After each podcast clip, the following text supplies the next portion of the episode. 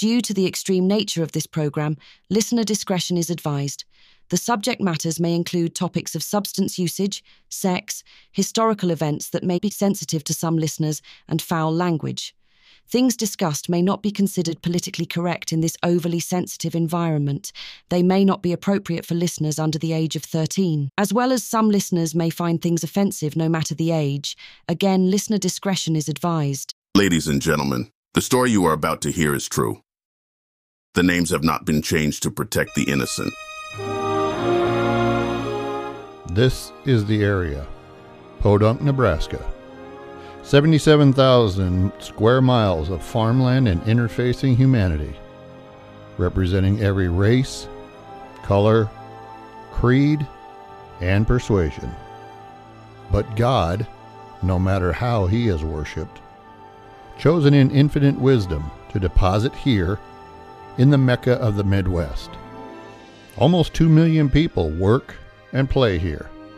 And like any other place, anywhere, there are those who have it and those who want it.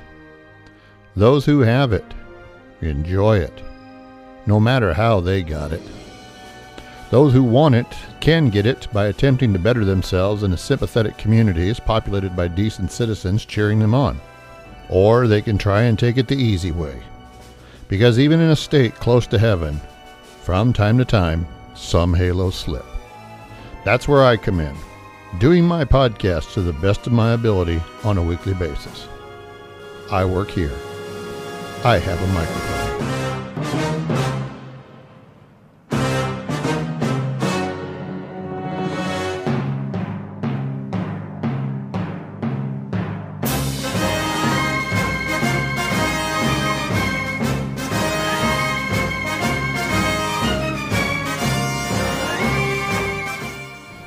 January 2020 something. It was colder than a witch's tit in Podunk, Nebraska. I was working the day watch out of the GXO studios. My partner's name is Willie Shart. The boss is Harley Quinn. My name's Pop. A popular new frame of mind had set in, capable of producing delusions of grandeur and entitlement, had found its way into every home in the United States. Our job? We had to try to stop it.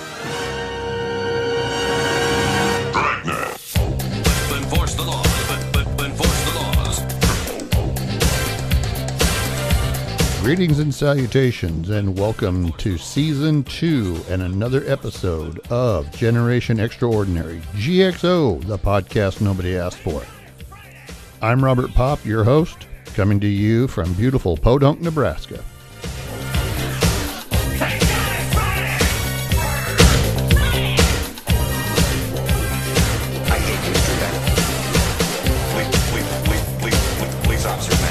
Officers, officers, ma'am.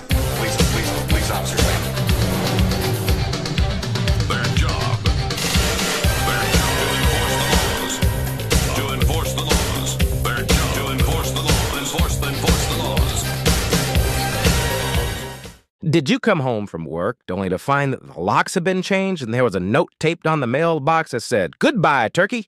My attorney will be in touch. And when you tried to get a hotel room, your card is declined because your soon to be ex has cleaned out the bank?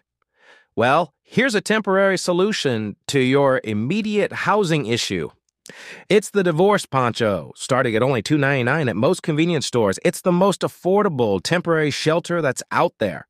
It's thicker and more stylish than any trash bag on the market. The divorce poncho for the end of the honeymoon. All right, welcome to this week's episode of GXO Generation Extraordinary, the podcast nobody asked for. This week, we are going to be talking about music. We're going to be talking about the mamas and the papas. Now, this kind of fits into my new format. At least I'm hoping that it does, because what I'm trying to do is I'm trying to do one week with movie, one week with TV, one week with music, and one week with history and I'm trying to rotate them all around into the years that for the music that they had their first top 40 hit. I looked at it a hundred different ways. I thought, well, maybe I'll do it by their top albums. Maybe I'll do it when they got together. You know, that's the thing. You think about groups like the Bee Gees. I'll use that for example.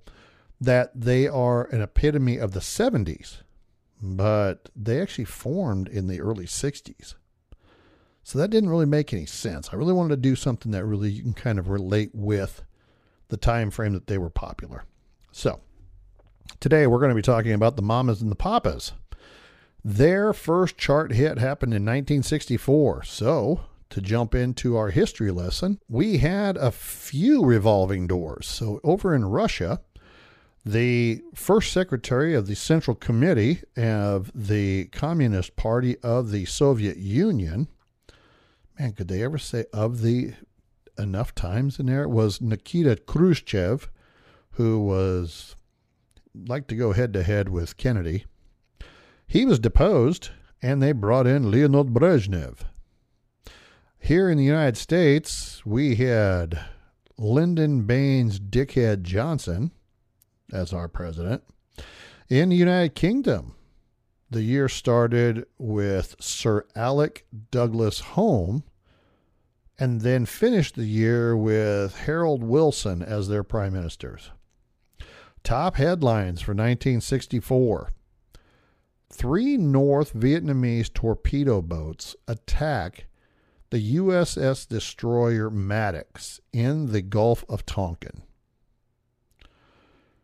The Boston Strangler, Albert DeSalvo, is finally captured. There's a lot of people think he didn't work alone, that it was that he was a fall guy.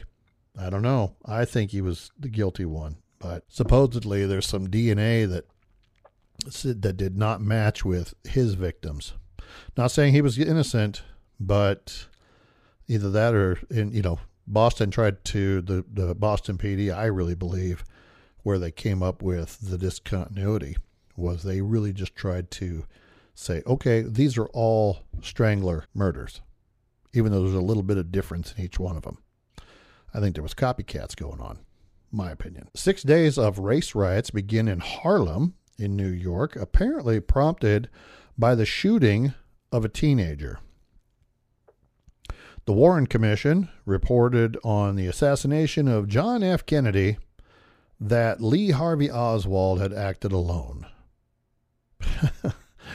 oh, wow. I still. Uh, my opinion CIA took him out. They just didn't want to deal with him anymore. He was causing too much shit in the few years that he was there. They needed somebody that would just toe the line. But, and I just listened to a thing on a podcast that Harvey, Lee Harvey Oswald, supposedly was in two places at the same time. Um, that he was at a shooting range in, I don't want to say it was Miami, somewhere in Florida. And he also was in Russia at the exact same fucking time and doing things that he was very, you know, people would notice him. So, anyway, I've got my own opinions on the Warren Commission. I think that uh, Larry Moe and Curley could have done a fucking better job. The Civil Rights Act of 1964, one of the only good things that Johnson ever did, was signed into law. Three civil rights field workers disappear after investigating the burning of an African American church by the Ku Klux Klan. They were hitchhiking in Meadville, Mississippi. They were kidnapped and beaten and murdered by members of the Klan. Their badly decomposed bodies are found by chance in July during a search for the missing activists Cheney, Goodman, and Schwerner. Man, you know, yeah. Jimmy Hoffa is found guilty and sentenced to eight years on bribery charges. So he was doing his one of his first stints in the pen. Dr. Martin Luther King, he received the Nobel Peace Prize. The British and French governments announced to commit to build a tunnel under the English Channel. A Rolling Stones gig gets out of control in. Not even going to try to even pronounce it. Uh, riot police end the gig after about 15 minutes, upon which spectators started to fight the riot police. The first Ford Mustang was rolled off the assembly line. Nelson Mandela makes his I am prepared to die speech at the opening of the Rivonia trial, a key event of the anti apartheid movement. And Nelson Mandela and seven others are sentenced on June 12th to life imprisonment in South Africa. Students storm the admin building and stage a sit in at the University of California. 800 are arrested. Cassius Clay beats Sonny Liston on February 24th for the World Heavyweight Championship. He then later changed his name to Muhammad Ali. President Lyndon Johnson declared a war on poverty. Uh, what he did, but he declared a war. So there you go. The most powerful earthquake in U.S. history, a magnitude of 9.2, strikes South Alaska. Uh, 1964 saw the beginning of Medicare. The Italian government asks for help to keep the Leaning Tower of Pisa from toppling over. 23 men and 31 women escape West Berlin through a narrow tunnel under the Berlin Wall. I've decided I'm going to do a special or a topic on the uh, on the Berlin Wall at some point this year. Che Guevara addressed the United Nations General Assembly, and a bazooka attack is launched at the headquarters of the UN in New York City. I don't know if the two were related. Um, I could see that. Che was not a well liked person. Notable deaths that year Montgomery Clift, he passed away, and Walt Disney, who I believe is still frozen, waiting to be thawed out. Cost of living in 1964. Cost of an average new house, 13,050 bucks. Average income per year, $6,000. Have you guys noticed on a few of these that I've been doing that the income is almost exactly half of what a new house costs? Nowadays, average house cost is what? Two hundred to four hundred thousand dollars.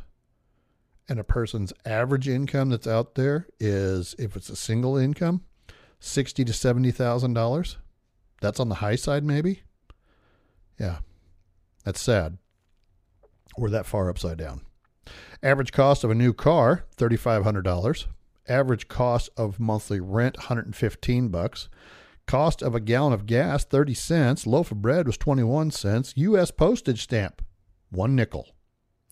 And it's always been expensive to go to the movies, evidently, because tickets were $1.25. Now, the tickets are cheap. It's just all the freaking refreshments that you got to fucking mortgage the house to do. Toys that uh, were popular at the time G.I. Joe. These are the original 12 inch tall GI Joes with the felt hair for the the heads and uh, the beards. Fisher Price Family Toys. This is the original little people that were carved out of wood. The eight track player. I had an eight track player. Actually, I had eight tracks when I was first driving. And Rock'em Sock'em Robots. They made a comeback in the 90s that I I uh, tried I tried to play with my kids with those. So they just weren't the same. In the music store, top five songs in the U.S. Roy Orbison, Oh Pretty Woman. Ugh, the next four songs are nothing but Beatles. The Beatles.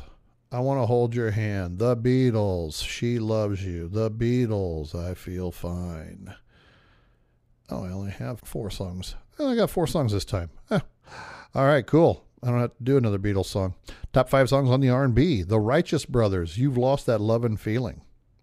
Mary Wells, "My Guy." The Supremes, "Baby Love."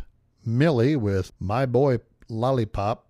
I've never fucking heard that song, and I don't think it's lollipop, lollipop, oh lolly lolly lolly lollipop. Boom, boom, boom. Because uh, I think that was 50s. Dionne Warwick, Walk On By. Top five songs on the country chart. Bobby Goldsboro, See the Funny Little Clown. Jim Reeves, I Won't Forget You. Roger Miller, Dang Me. I'm not a big Roger Miller fan. Johnny Cash, Understand Your Man. And Jim Reeves, I Guess I'm Crazy. Top five songs on the one hit wonder chart, just like Romeo and Juliet by the Reflections. Bread and Butter by the New Beats. Have I the Right by the Honeycombs. Hippie Hippie Shake by the Swingin' Blue Jeans. And the Harlem Shuffle by Bob and Earl. On the crime beat, we had a few things. Star of India Sapphire was stolen from an American Museum of Natural History in New York. In the Assize Court at Buckingham, England, sentences totaling 307 years are passed on 12 men who stole 2.6 million pounds in used banknotes after holding up the night train from Glasgow to London in 1963. That heist has become known as the Great Train Robbery. Jack Ruby is convicted of the murder of Lee Harvey Oswald, the alleged assailant of President Kennedy. Thieves steal the head of the Little Mermaid statue in Copenhagen, Denmark. Although the attack is attributed to Jordan Nash, the Danish media blame painter Henrik Brun, who never confesses to the crime. In the movie theater, Doctor Strangelove, Mary Poppins, Goldfinger, My Fair Lady, A Fistful of Dollars, love that. Father Goose, love that one. Zulu, The Night of the Iguana, The Last Man on Earth with Vincent Price, Mothra versus Godzilla, Zorba the Greek, that is a long freaking movie, and The Incredible Mr. Limpet, as well as rounding out The Unsinkable Molly Brown with Debbie Reynolds. On TV, we were watching Bewitched, The Adams Family, The Man from Uncle, The Munsters, Gomer Pyle, golly, USMC, Peyton Place, Johnny Quest, Flipper. They call him Flipper, Flipper, Flipper. Hated that show. Top of the Pops. That was uh, that was like our American Bandstand over in England. Underdog. There's no need to fear. Underdog is here. Magilla the Gorilla. Adventures of Mr. Magoo. The Pink Panther cartoon. Gigantor. The Bing Crosby Show. Porky Pig.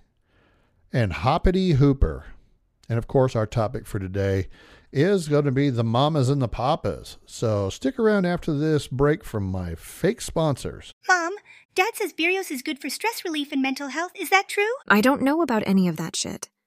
All I know is it helps me and Dad deal with each other, work, and your stupid questions. Burios, helping you get through day by day because, you know, people. The views and opinions expressed are just that Rob's views and opinions. He is not always politically correct, and they may not match up with your own opinions. It is not his intentions to offend anyone. Hopefully, you find the shows entertaining and informative as well. Please note, Rob is not a professional historian, but he has done a lot of research for this show. With that being said, mistakes happen, but he will do his best to minimize those. Keep in mind, Rob is just some nut with a microphone. Okay, welcome back from that break. The Mamas and the Papas were formed by husband and wife John Phillips and Michelle Phillips. John was part of the New Journeymen. And then also what came over to to round out this trio was Denny Doherty. He was formerly of the Mugwumps. And both of these earlier acts were folk groups active in 1964 and 1965. The last member to join is probably the one that's remembered the most, and that was Cass Elliot. She was Doherty's bandmate in the Mugwumps, who had to overcome John Phillips' concerns that her voice was too low for his arrangements and that her obesity would be an obstacle to the band's success, and that her temperament was incompatible with his. Elliot, she struggled with her obesity all of her life and felt very deeply insecure about her physical appearance. The group considered calling itself the Magic Circle before switching to Mamas and the Papas, actually inspired by the Hells Angels, whose female associates were mamas. The quartet spent the period from early spring, mid summer 1965 in the Virgin Islands to, quote, rehearse and just put everything together, as John Phillips later recalled. Phillips also acknowledged that he was reluctant to abandon folk music. Others, including Doherty and guitarist Eric Horde, have also agreed that he hung on to it like death. Roger McGuinn's view is that it was hard for John to successfully break out of folk music because I think he was really good at it, conservative and successful too. Phillips has also acknowledged that it was Doherty and Elliott who awakened him to the potential of contemporary pop as epitomized by the Beatles. Previously, the new journeyman had played acoustic folk with a banjo, and the Mugwumps played something closer to folk rock with bass and drums. The rehearsals in the Virgin Island were, quote, the first time that we tried playing electric, end quote. The single, Go Where You Want to Go,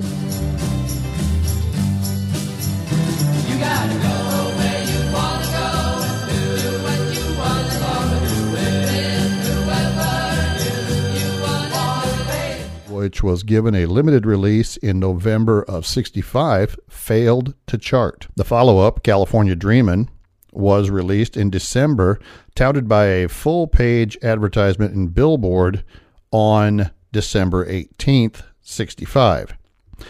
It peaked at number 4 in 1966 and it hit number 23 in the UK.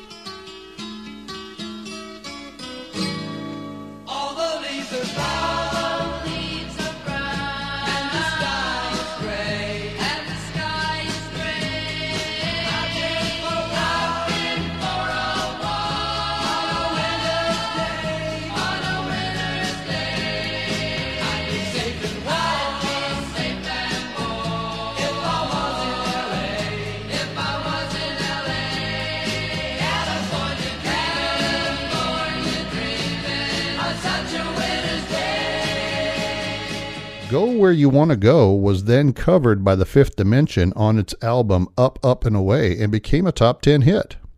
The debut album, If You Can Believe Your Eyes and Ears, followed in 1966 and became its only number one on the Billboard 200. The third and final single from the album, Monday, Monday, which was.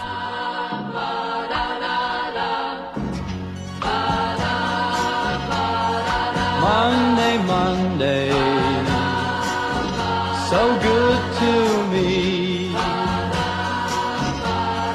Monday morning, it was all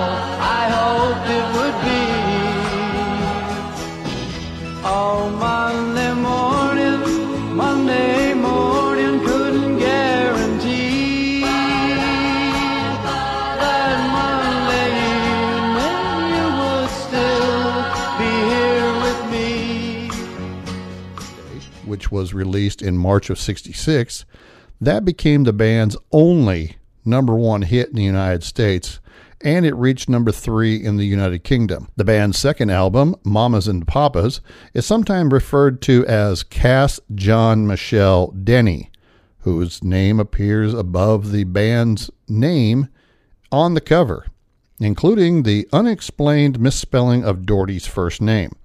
The recording was interrupted when Michelle Phillips became indiscreet about her affair with Gene Clark of the Birds. This affair was on the heels of, in 1965, Doherty was sleeping with Michelle while she was still married to John. Meanwhile, Cass Elliott's unrequited love for Doherty was an open secret within the band. According to reports, this created tension between the women. It was pretty toxic, one person said. I don't think John could ever fully trust Denny while Michelle was in the picture. Then, John started having his own affairs. Then you have Denny pining away for Michelle, but that didn't stop him from having his own flings. And Cass had a string of lovers who just wanted her for her money. And she always still loved Denny. It's as bad and as complicated as it could get, one was quoted. Michelle and Denny Doherty had already been forgiven by her husband John. Doherty and John Phillips co wrote I Saw Her Again about the affair.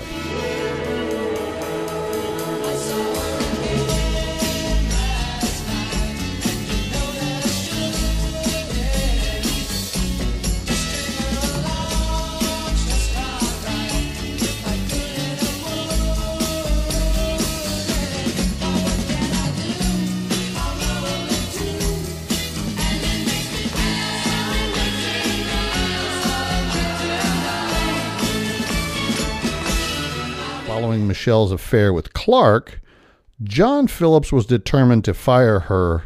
Although he had forgave her, he didn't want to work with her. After consulting with their attorney and record label, John Elliott and Doherty served Michelle with a letter expelling her from the group on June 28, 1966.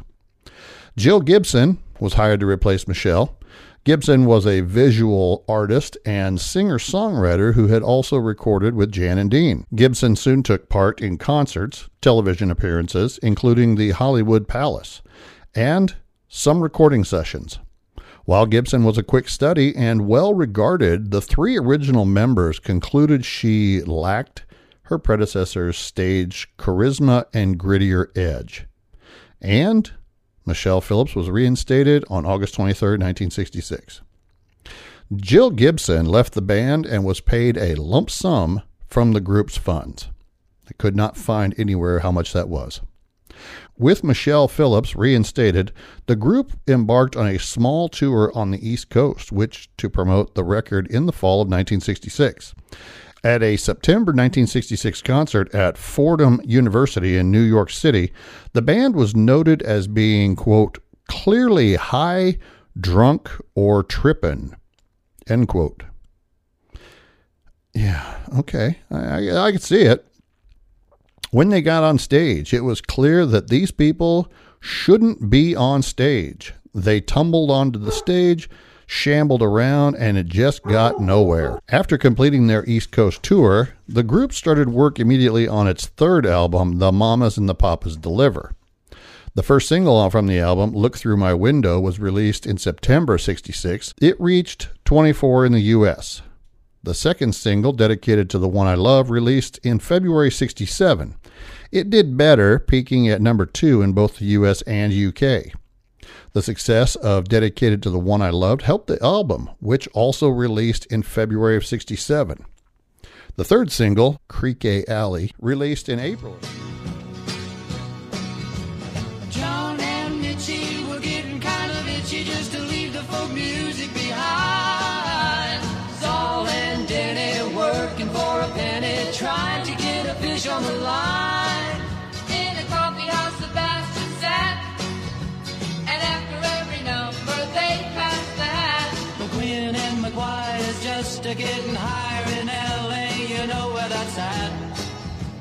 no one's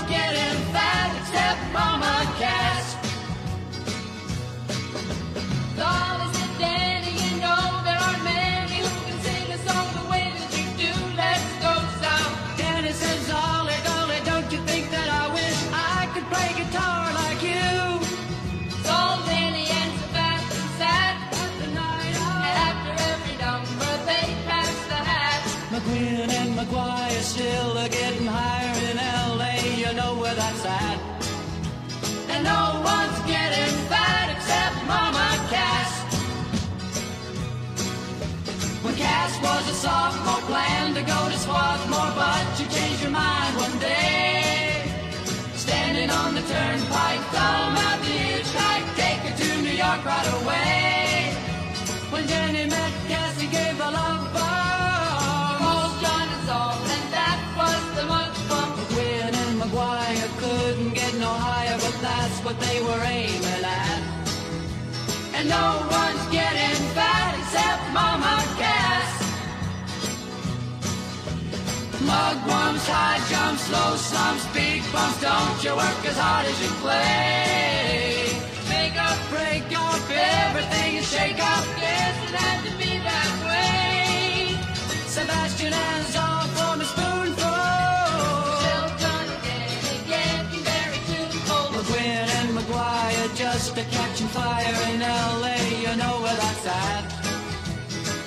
Everybody's getting fat except Mama.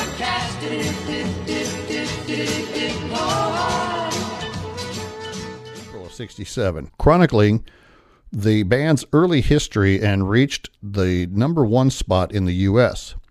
By June of 67, the strain on the group was very apparent when it performed indifferently.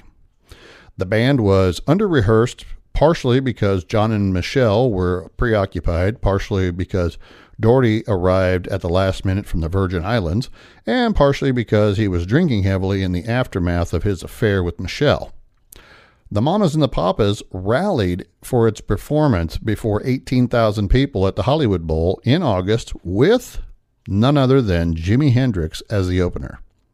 I like Jimi Hendrix. The Mamas and the Papas cut their first three albums at United Western Recorders, while the group's subsequent releases were recorded on the eight track studio that John and Michelle had built in their home in Bel Air at a time when only four track recording was still the norm. John said, I got the idea to transform the attic into my own recording studio, so I could pretty much stay high all of the time and never had to worry about studio time.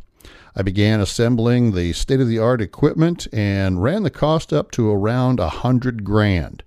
Keep in mind, this is in 1967 or 1968 dollars.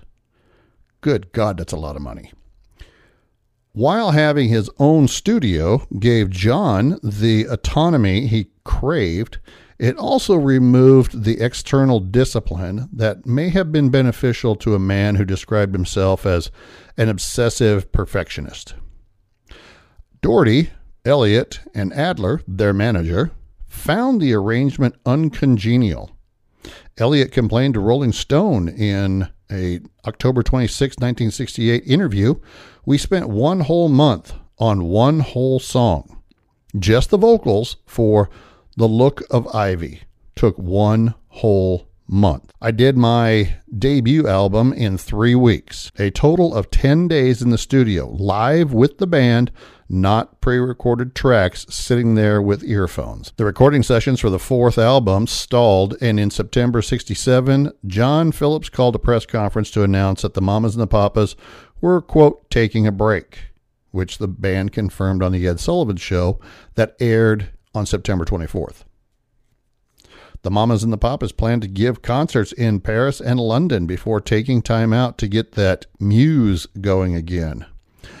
When the group docked at Southampton on October 5th, Cass Elliot was arrested for stealing two blankets and a hotel key worth $28. Fuck. That was from a prior visit the the previous February. Elliot was transferred to London where she spent the night in custody after being strip searched before the case was dismissed in the West London Magistrates Court the next day. The hotel was less interested in the blankets than in an unpaid bill. Cass had entrusted the money to her companion, who will remain nameless, who neglected to settle the account.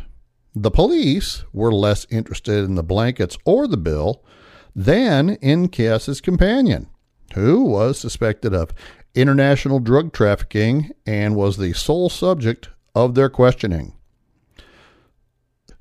Later at a party hosted by the band to celebrate Cass's acquittal, John Phillips interrupted Cass when she was telling Mick Jagger about her arrest and trial and said, Mick, she's got it all wrong. That's not how it was at all.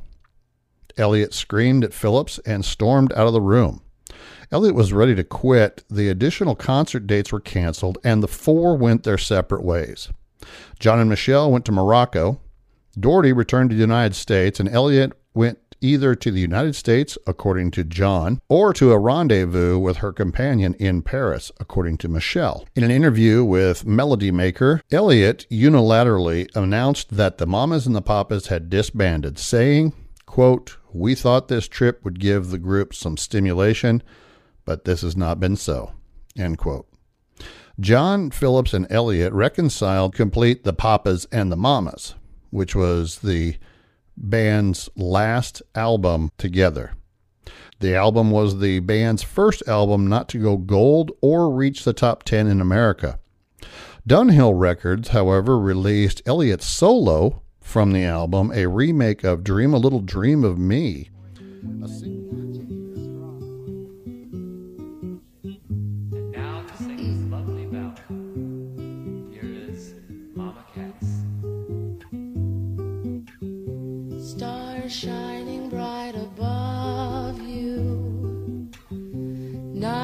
Breezes seem to whisper I love you. Birds singing in the sycamore tree. Dream a little dream of me. Say nighty night and kiss me. Just hold me tight and tell me you'll miss me while I'm alone and blue as can be. Dream a little dream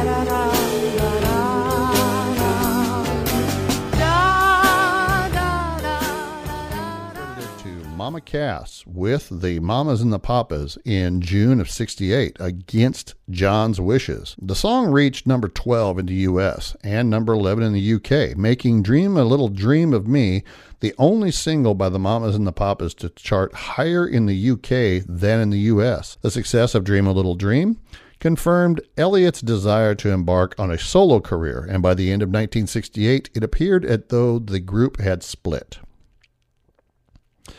John Phillips recalled, Times had changed. The Beatles showed the way. Music itself was heading towards a technological and compositional complexity that would leave many of us behind. It was tough to keep up. The group met its demise officially in early 1969, as John recalled saying Dunhill Records released us from our contracts, and we were history, though we still owed the label another album. Elliot, billed as Mama Cass, had released her solo debut, Dream a Little Dream, in 68. Phillips released his solo work, John Phillips, John the Wolf King of LA, in 1970, and Denny Doherty followed with What You Gonna Do in 71. Cass had a successful solo career touring US and Europe. She appeared frequently on television, including two specials the Mama Cass television program on ABC in 69 and Don't Call Me Mama Anymore on CBS in September 73. She recorded hits such as Make Your Own Kind of Music, It's Getting Better, and They Never Surpassed Dream a Little Dream. Cass Elliot died of heart failure in London on July 29, 1979, in her sleep after completing a two week engagement at the Palladium. There was a full autopsy investigation. They found, to put this to rest, they found it was heart failure due to a variety of things. She took a lot of LSD and then she started on heroin. Now she wasn't on any heroin at that point in her life, but that likely weakened her heart with time. And she was on a lot of yo yo diets where she would lose 100 pounds and then gain it back, and then lose it again and then gain it back. All of those things combined contributed to her heart failure. Cass was survived by her only child, Owen Vanessa Elliot, who was born in 1967. Cass never revealed who Owen's father was. Folklore surrounds Mama Cass's death to this day, stating she died choking on a ham sandwich. That's sad. That's just another fat joke for a talented woman who endured a lot of fat jokes. John Phillips' country influenced solo album was not a commercial success, despite featuring the single Mississippi, which reached number 32 here in the U.S. Phillips was lost in a heroin addiction through much of the 1970s. A period included his arrest and conviction in 1980 on a charge of conspiring to distribute narcotics, for which he spent a month in jail in 1981. In later years, he performed with the new Mamas and the Papas and appeared in revival shows and television specials. He told his side of the story of the Mamas and the Papas in the memoir Papa John in 1986 and in the PBS television documentary Straight Shooter, the true story of John Phillips and the Mamas and the Papas, which aired in 1988. John Phillips died of heart failure in Los Angeles on March 18, 2001. A disgusting note about John. According to his own daughter, yes, his own daughter, Mackenzie, who was on One Day at a Time, Mackenzie Phillips confessed that she engaged in a 10 year, this is just gross, consensual sexual relationship with her father. Mackenzie Phillips told Oprah that she was first raped by her father in a hotel room when she was 18, while passed out after a drug binge, but continued to use drugs and have consensual sex with him for years. The relationship continued long after she got married and ended only when she became pregnant and feared her father was the baby's father. She said John paid for an abortion. Just yuck. Oh, gross. Ugh. She went to tell of her first sexual experience with her father. Quote, I woke up that night from a blackout to find myself having sex with my father. I don't know how it started. She was raped by her father in a hotel room in late 1970s, she said. For a moment, I was in my body for the horrible truth, she said, of waking up and realizing that she had had sex with her father. I boxed it away. I started very early on in my life compartmentalizing. This was the mother of all the difficult experiences I have spent the last 30 years trying not to look at. Wow, that's just, ugh. That's foul. I mean, honestly, that's fucked up. Michelle Phillips, Mackenzie's stepmother and a member of the group, told the Hollywood Reporter she believed the allegations were false. She said Mackenzie had a lot of mental illness and that she had a needle stuck up her arm for over 35 years. Mackenzie is jealous of her siblings who have accomplished a lot and did not become drug addicts, Michelle said. Mackenzie told Oprah when she confronted her father about the rape, he characterized it as their relationship was romantic. After the first experience, I went to my father and said, We need to talk about how you raped me. My dad said, Raped you? Don't you mean made love? In that moment, I thought, I'm really on my own here. In 1980, soon after she'd been fired from One Day at a Time because of her out of control drug use, Mackenzie began to travel with the father's new band, the Mo- New Mamas and the Papas. It was during that time she said that she began doing regular drugs and regular sex with her father. Oh, fuck me. That's just, ugh. It didn't happen every day, she said. It didn't happen every week. But it certainly happened and happened many times. Ugh. Man.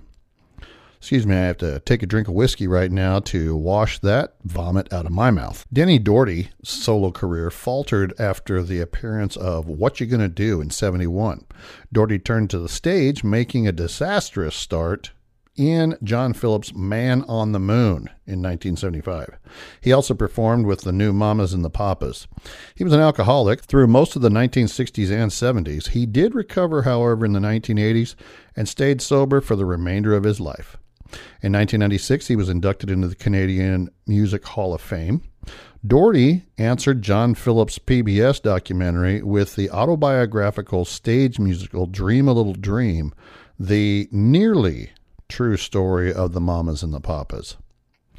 Denny Doherty died on January 19th, 2007, at his home in Ontario from uh, kidney failure following surgery for an abdominal aneurysm. While Michelle's solo album, Victim of Romance, in 1977, made a very little impact, she went on to build a very successful career as an actress. Some of her film titles include The Last Movie, Dillinger, Valentino, Bloodline, The Man with Bogart's Face, American Anthem, Let It Ride, and The Joshua Tree. Her television credits include, and I had to go back and look at this and, and see what character she played. She was on Star Trek The Next Generation, she was on Hotel, Knots Landing, and Beverly Hills 90210. Michelle Phillips published a memoir, California Dreamin', in 1986, the same year that John published his. Reading the two books together was according to one reviewer, like reading the transcripts in a divorce trial. As the co writer and owner of the copyright of California Dreaming, Michelle Phillips was an important contributor to the 2005 PBS documentary California Dreamin' The Songs of the Mamas and the Papas. The Mamas and the Papas were inducted into the Rock and Roll Hall of Fame in 1998 just a little side note. Some of the stuff that they went through was pretty fucked up. But they did give us some decent tunes. Thanks for that. The following public service message is brought to you by the citizens against CHTRG Foundation. Love hurts. It can hurt emotionally, but more important, it can also hurt you physically. It can hurt you in a way which nobody who owns a hot tub can afford to be unaware of. I'm talking about California hot tub, rectal gonorrhea. This painful and terrible disease can make an enjoyable soak in a hot tub with family, friends, and dog into a literally unforgettable experience. If you catch California hot tub rectal gonorrhea, not only will you walk around feeling like you're about to pass a twisted sardine can lid, you'll also smell like a pile of burning tractor tires. So don't tip out the frying pan and into the hot tub, because if you get California hot tub rectal gonorrhea, It'll really burn your ass. This has been a public service message brought to you by the Citizens Against CHTRG Foundation. California, hot tub rectal gonorrhea. We're not going to take it sitting down. Any claims of time travel are purely fictitious and are only meant for entertainment purposes. And honestly, if you believe Rob can travel through time, I only have one question for you. What the hell is wrong with you? Okay, well, thank you for joining me on this again another episode of GXO. Uh, hopefully, you enjoyed the Mamas and the Papas as much as I do. And I'm going to leave you today. We're going to go to our exit hearing probably one I think is the most poignant songs that Cass Elliot released before she passed. We'll see you next time.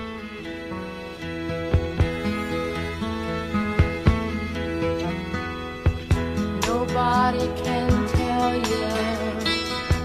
There's only one song worth singing. They may try and sell you, cause it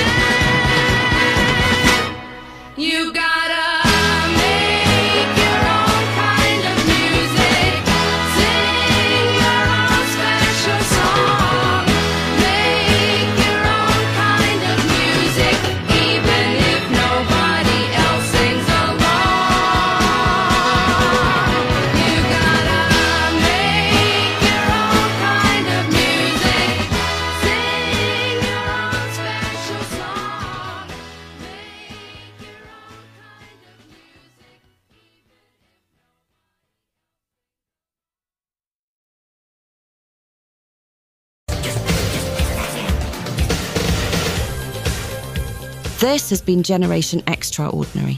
The views and opinions are Rob's and Rob's alone. Any claims of time travel are purely fictional. The music and audio clips are not Rob's or GXO's, and in most cases were downloaded through his paid YouTube subscription and are only used for entertainment purposes. GXO is a production of Popeye Enterprises. Its host, creator, producer, and editor is Robert Pop. Co producer is Harley Quinn, Pop. If you are a fan of the show, please show you support by going on to Spotify and follow us, like, and share. It seems like such a small thing to do, but it really does help. For more information, support, suggestions, or to contact us, go to the website www.genxord.com. Thanks for listening.